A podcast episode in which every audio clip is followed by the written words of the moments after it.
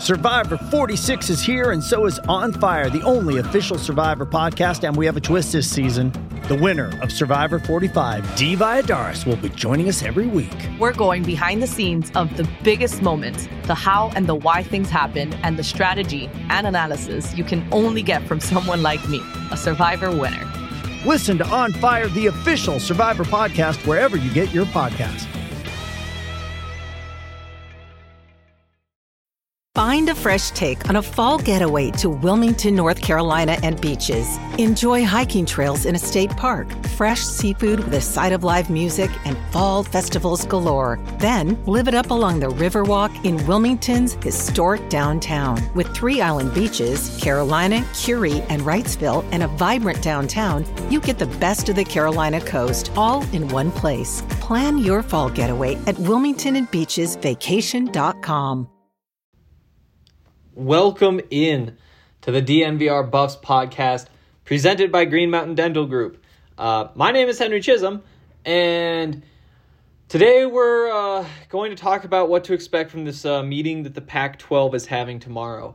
It's kind of like a nerve-wracking time, but it's also kind of exciting thinking that this could all kind of be behind us. And on Monday, there could be real football practice starting with the Buffs, and they would be building up toward a season that would start likely at the end of next month. There aren't really any huge updates in today's show. Honestly, the biggest update might be that my computer, after its little bath, is fine and working just all right over at the repair shop, and I should be getting it back tomorrow. So you won't have to deal with this audio quality, and I won't have to deal with all of the layers of things I have to do to even get it to this point. That's exciting, and we're going to jump in with the Pac-12 stuff after I tell you just a little bit more about our friends over at Green Mountain Dental Group. You've heard me talk about these guys before, but seriously, this is the place to go to get your dental work done. I've outlined all of the reasons before, and there are some good ones. The best reason, as I've often said, is that if you get yourself a teeth cleaning, x-ray, and exam, you can pick up a free Sonicare toothbrush from Green Mountain Dental Group. It's an incredible value. Once you go there, you're going to be hooked. That's what happened to Lindsay, who had her wisdom teeth pulled out over there a couple of months ago, and she said it was the best experience she's ever had with a dentist. Everybody there cared about her and supported her, and now she's doing just fine.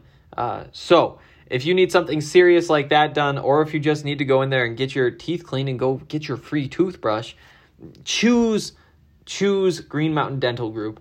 They're so good at what they do. They're family owned. They are huge Colorado sports fans. And so that's just one more reason to support them. So do that and schedule a cleaning, x-ray, and exam at Green Mountain Dental Group to get yourself a free Sonicare toothbrush. Okay, so the Pac-12 stuff. I'm going to be kind of honest with everybody. If you guys are like regular listeners of this podcast, then we might not cover all that much new stuff today, but because I do anticipate a bunch of people jumping in, because tomorrow is the big day, we are kind of just going to rehash everything that went down and how we got to this point that we're at now, and what we expect to see tomorrow from the Pac-12. The only real update is that we haven't heard anything about some sort of negotiation between Stanford and Santa Clara County, or Cal and whatever county in California that Berkeley is in. And that was kind of a major piece of all of these discussions. I think that was a big reason why in the last meeting late last week on Friday, we didn't get an actual decision from the Pac-12 was because they just didn't quite have those clearances. And we'd heard from reporters early this week that that was going to be kind of one of the big things to watch, is whether that changes, whether all of a sudden you do have a way for these two schools to practice just like the rest of the conference is now able to. No update there, which, you know, it is a bad sign for the meeting tomorrow if you're hoping that the Pac-12 is going to vote to start football, which I think is what we're all hoping to see. But there was one new report today that makes me feel a little bit more confident, even though we haven't gotten that good news that we wanted. And that was a tweet from John Canzano of the Oregonian. We talked about a column he wrote a couple of days ago, but he had some news. And he says, Pac-12 source confirms top-line agenda discussion for Thursday's CEO group meeting will essentially be a show of hands. Who doesn't feel they can feel or safely play on October 31? Could result in a handful of universities essentially getting a bye week on the front end. So that's pretty big, because this had been kind of one of the sticking points, is can some teams play and other teams not play or not practice, all of that. This tweet makes it feel like the Pac-12 has kind of resigned itself to, you know what, if we have to get all of these games in before the middle of December when the College Football Playoff Committee votes on who gets to go to the College Football Playoff, then we need to start these games. And if some teams can't play, that sucks, but we need to get these in. And that's kind of how I'm reading that, and I think that's a pretty good sign, considering, you know, the story heading into this week was, can we get everybody on the field? Bad news is we can't. Good news is it might not matter for Colorado. You know, the question here is, where he's expecting the show of hands, who doesn't feel they can safely play on October 31st? I don't expect Colorado's representatives to say that they can't play. If it was Rick George, I'd be very confident, but because it is Mark Kennedy, the president, who will be in that meeting, virtually, of course, I have never met the man. You know, I've seen him around. I've seen him smile. He has a very specific smile that he has. His mouth is open when he smiles.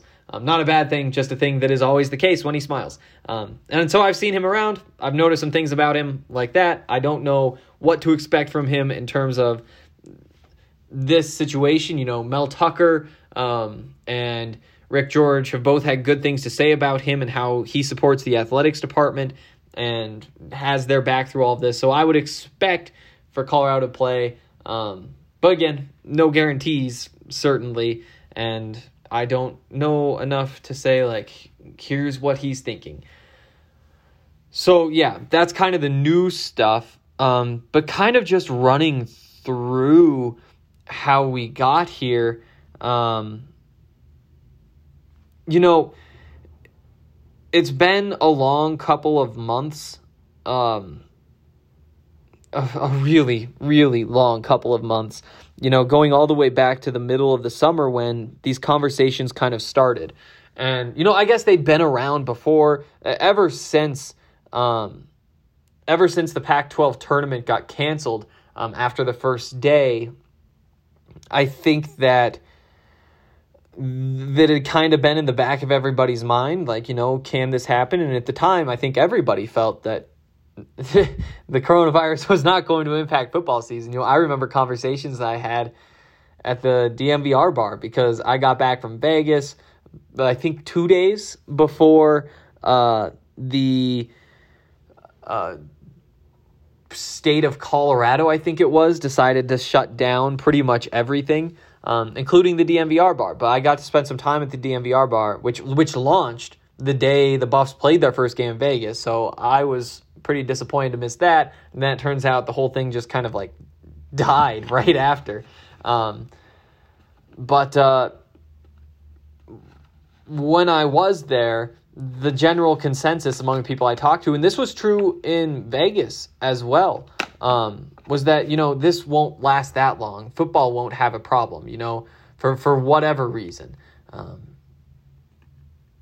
First of all, we don't think this will last that long is the first reason, but also because football is so big that it will play no matter what. And that was definitely true with the NFL. They were going to find a way to play. Again, I guess things could have gone worse, and maybe that changes things, but it was pretty clear all the way through that the NFL had the money to do all the things you need to do to be able to play.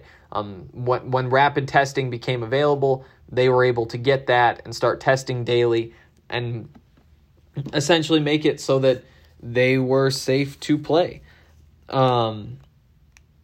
With college football, you still have a lot of money, but you don't have quite as much money. You know, it was pretty obvious the SEC was going to make the decision that they made to just play a pretty typical season, but some of the other conferences were in question. And obviously the Pac-12 and Big Ten decided not to. And, you know, I think it's going to be an interesting conversation once all of this is over, once we see how the Pac-12 plays out and all of that, just to see, you know, who was right.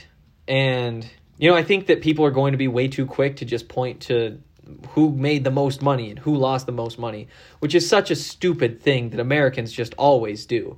Like, it's like, who is right? Well, who has money, you know? And I hate that so much, you know, because there are so many things at play here. The very obvious one being, how sick are the communities around the teams that are playing, and could you have been more responsible in how you handled all of this and kept people safe? And, you know, if your argument is, well, the SEC made more money than the Pac-12 did, so they made the right decision, the Pac-12 made the wrong decision, I honestly just don't even want to hear that. But what will be interesting is to compare what actually happens during the season. You know, so far, there have been 48 FBS games played. There have been, I think, 20 exactly as of right now, Wednesday afternoon, that have been postponed. So I'm not sure, it's 20 out of 68 have been canceled. So not quite a third, but more than a quarter. You know, that's as much math as I'm willing to do about this. But that is the rate that's happening. And you're seeing some schools be incredibly impacted. You know, we talked yesterday on the pod that got cut short because the audio doesn't matter. But we talked yesterday about Notre Dame and how they had, whatever, 7 players test positive, 10 are in quarantine, and so they can't play this week for whatever reason. Well, Houston has been on the other side of that. Houston has had 5 games on the schedule, and all 5 of them have been canceled or postponed. They've been gearing up to play games 5 weeks in a row and still haven't gotten to get on the field. It's some pretty crazy stuff that is happening. And I mean, I don't know if just saying we're going to go forward with all these games on the schedule and we'll see how many get played makes more sense than, you know what, the Pac-12 is probably going to wind up with a 6-game schedule, but the daily testing means that they'll probably get all the games in. When you get to the end of the season, the standings will probably make a lot more sense than the standings in some of these other conferences. You know, the Big Ten was able to get the daily testing that should mean that you really don't miss any games, at least in theory. We'll see how it plays out, and that's why we can't make these decisions now. But playing an 8-game schedule and getting all the games in looks a lot better than, you know, we'll see what happens with the rest of the conferences. But I just hope that we finally get to the point where we get to watch this stuff on the field, and hopefully that comes tomorrow, really. Before we move on, I do want to give a quick shout out to our friends over at Breckenridge Brewery. Breckenridge is incredible. You know, I was a little bit stressed last night during that Nuggets game. I was at the DNVR bar, as always, and I didn't really want any beer.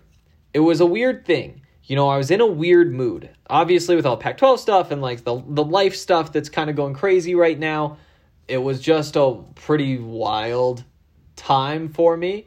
And after we got done with the fantasy show, I was like, okay, now it's just Nuggets time. I've got an hour to kill before the Nuggets play this game. And so I got a whole bunch of chicken tenders, which are so good there. They're so good there. If you need a recommendation, like, the wings are really good, the burger's really good, but those chicken tenders, I don't know, best value on the menu, for at least in my mind. But I got some of those. I got a Strawberry Sky, and I was drinking the Strawberry Sky, and throughout the game I only got to like a third of it, which was a weird thing because it is so good. And now, like I'm saying, this is a Wednesday afternoon I'm recording this. This is like the last thing I have to do today, and it's a pretty light day for me work-wise, because, you know, fantasy podcast Tuesdays and Thursdays, the Sunday show, there's so many things going on. But Wednesday, you know, Friday I have the draft pod and all that stuff. Wednesdays and Mondays are kind of my days that are slower. Basically just podcasts, maybe write something if there's something going on. And what else? Oh, there's one more thing. Oh, Mondays I just have to rewatch a bunch of football games, which I guess because I didn't get all that done in the last couple of days, I'm still rewatching football games. Right now it's Panthers Bucks on the TV. But yeah, Wednesday's typically a pretty slow day, which means that's kind of my day to just be like, okay, I get to let loose tonight. And the fact that there was 2/3 of a Strawberry Sky that I didn't drink last night is kind of eating me alive. Because right now, there aren't many things in the world that sound better than that Strawberry Sky. So that was a really roundabout way of talking about all this, but it is such a good beer, and I hope you guys have had a chance to try it, and if not, I hope you've had a chance to try at least some of these beers, because they are really good, with the Vanilla Porter Jr., the Avalanche, all that kind of stuff. Just so good. Cannot recommend it enough. If you want to try Breckenridge beer, you can use the beer locator at the Breckenridge Brewery website, and it will tell you where you can go to pick up whatever beer it is that you want to try. Okay. Also want to talk about World Golf Tour, and I'm really excited to talk about it because it's a big week.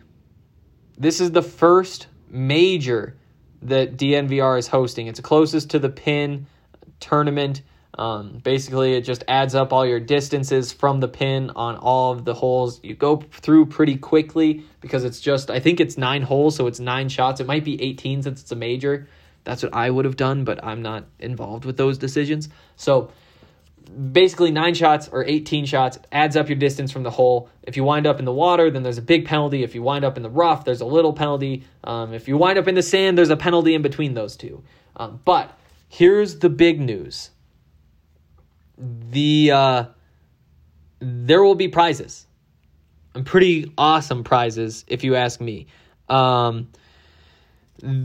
Third place will get, and I'm pulling this up now because Twitter always refreshes at the worst time, so I'm trying to pull things up.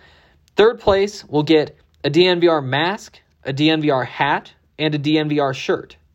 Second place will get $100 in cash, and first place will get double that, $200 in cash if you can win this closest to the pin tournament.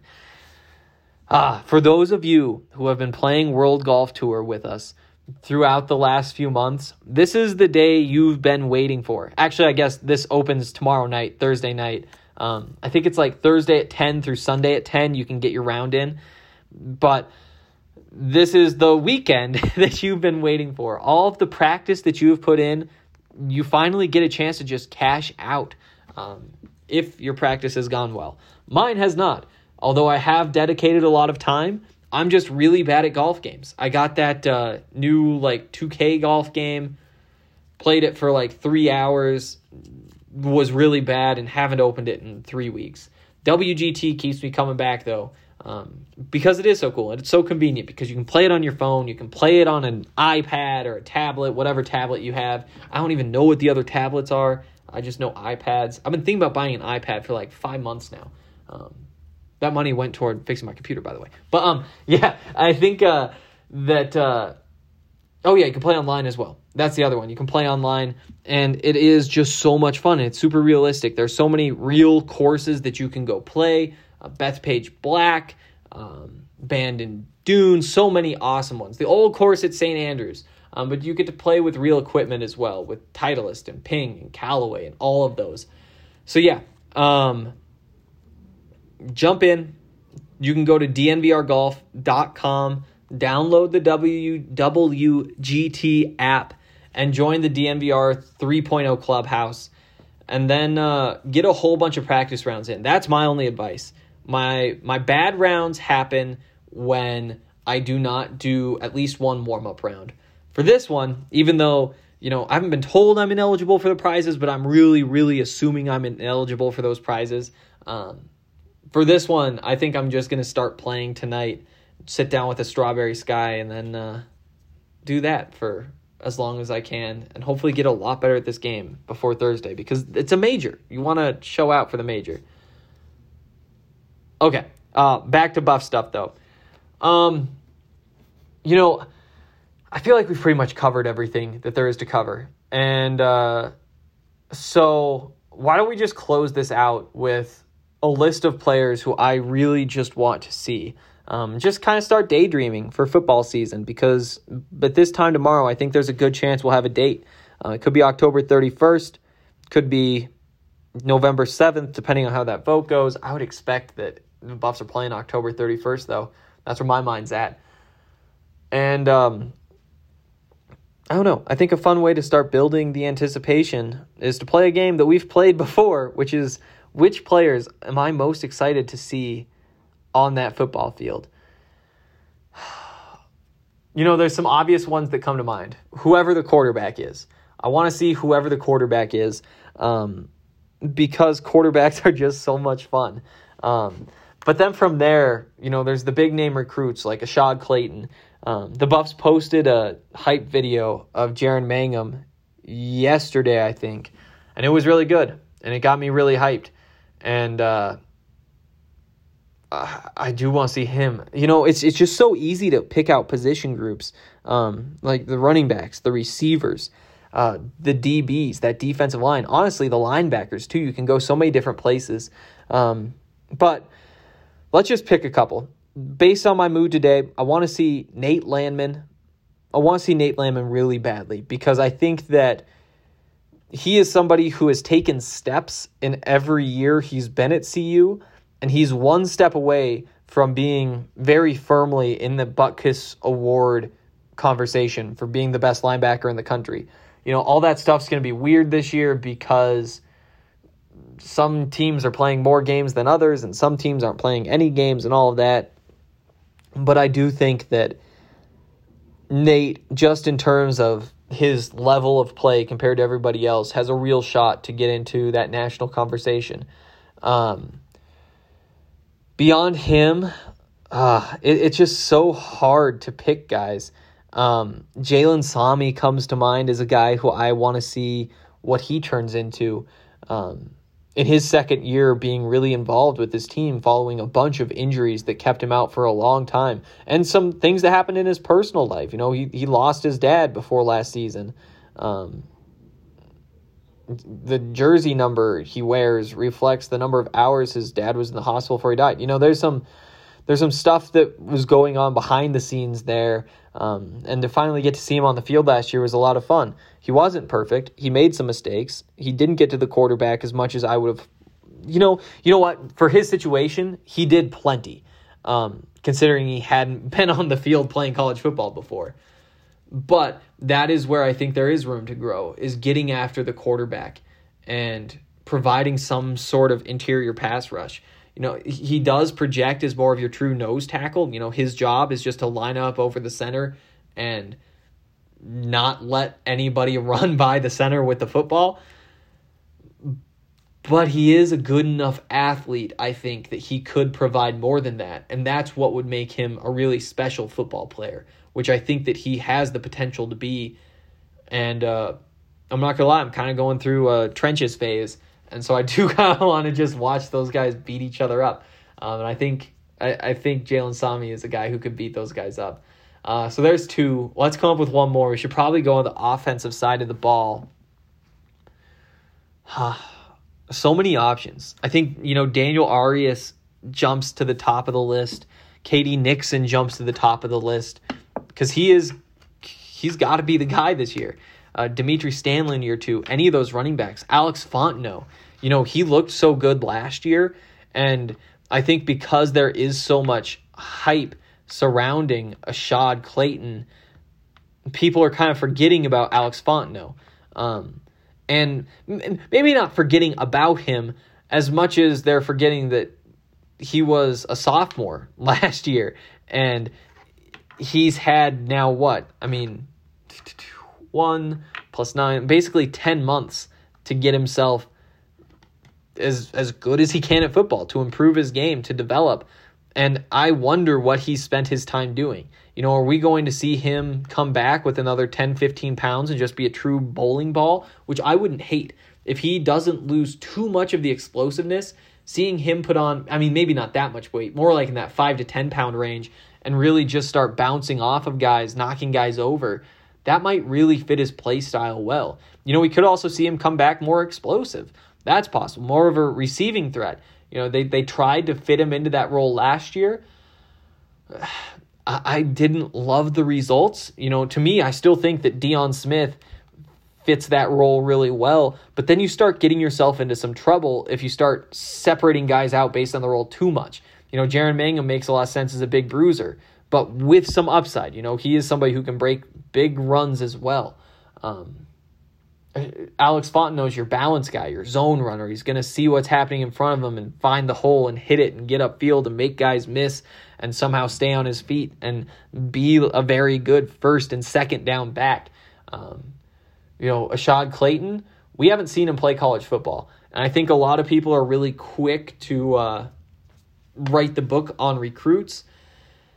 I'm not going to be that guy. He looks like he's really fast. He looks like he can bounce off tacklers, but what actually translates to this level is still to be seen. He's kind of a wild card in my book. And then Deion Smith with some other guys in this conversation as well, who I think has the explosiveness and the speed to be a good receiving back, to make cuts. Like, just his build would make him make a lot of sense as a guy who could catch the ball in the backfield. But when you start separating guys out into their roles too much, you get to the point where you're telling the defense what is coming. If you're putting Jaren Mangum out there and he bulked up and he is just a true between the tackles bulldozer type, well, then when the defense sees him, they're going to be like, oh, this is what's coming. If Deion Smith's your receiving back, then, you just put him out there on third downs, but, you don't want to tip your hand too much, and you want well-rounded guys. It's going to be a lot of fun to see all of them, but I'm going to pick Alex Fontenot because I do think that there's a real chance that he did add, maybe added 5 pounds, spent enough time in the weight room that he even added explosiveness, and then also spent a lot of time working on the route running, working on his hands, getting a feel for what it's like to be a good receiving back, because so much of that is just feel.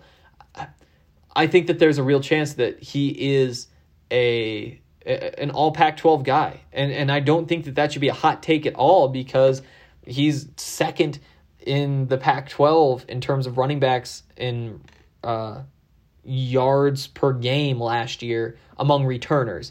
There are a couple of guys who had more, but went to the NFL, guys like Josh Kelly, who's tearing it up with the Chargers right now. That's where my mind's at offensively, especially knowing that you're going to have an inexperienced quarterback. You're going to need a solid running game. And I like a lot of pieces on that offensive line, and we haven't gotten to talk about this type of stuff too much recently, but I really like what's going on with that offensive line, with those tight ends, and with those running backs. And when you have those three pieces working together, you're going to have a pretty nice running game. And then if you have a quarterback who can hit on a couple deep shots, keep the defense on their heels, find Katie Nixon deep, let Daniel Arias go up and make a play, Dimitri Stanley doing all the things Dimitri Stanley does, I think that you could have a surprisingly good offense. It's going to be a lot of fun to see how all of this shakes out. on the field, hopefully. I mean, again, if the vote tomorrow is in favor of playing football, then I think that there will be practice on Monday. And if there's practice on Monday, I mean, it'd be off-season type stuff. You know, they're doing the 20 hours a week now. Maybe they'd ramp that up. But I do think we'd start getting, like, media availabilities where you can hear, like, or just ask the question, who's impressed you? And guys will give you names, and you start to see trends, and then you say, oh, wow, this guy who I thought was going to be a backup, he's going to be nice. Or maybe a guy like Carson Wells who you're like, you know, he's a starter. He's probably a low-end starter for his position in the Pac-12, though. Maybe you start hearing good things about him. And if that's the case, you start saying, oh, wow, pair him with Mustafa and all those other guys in there.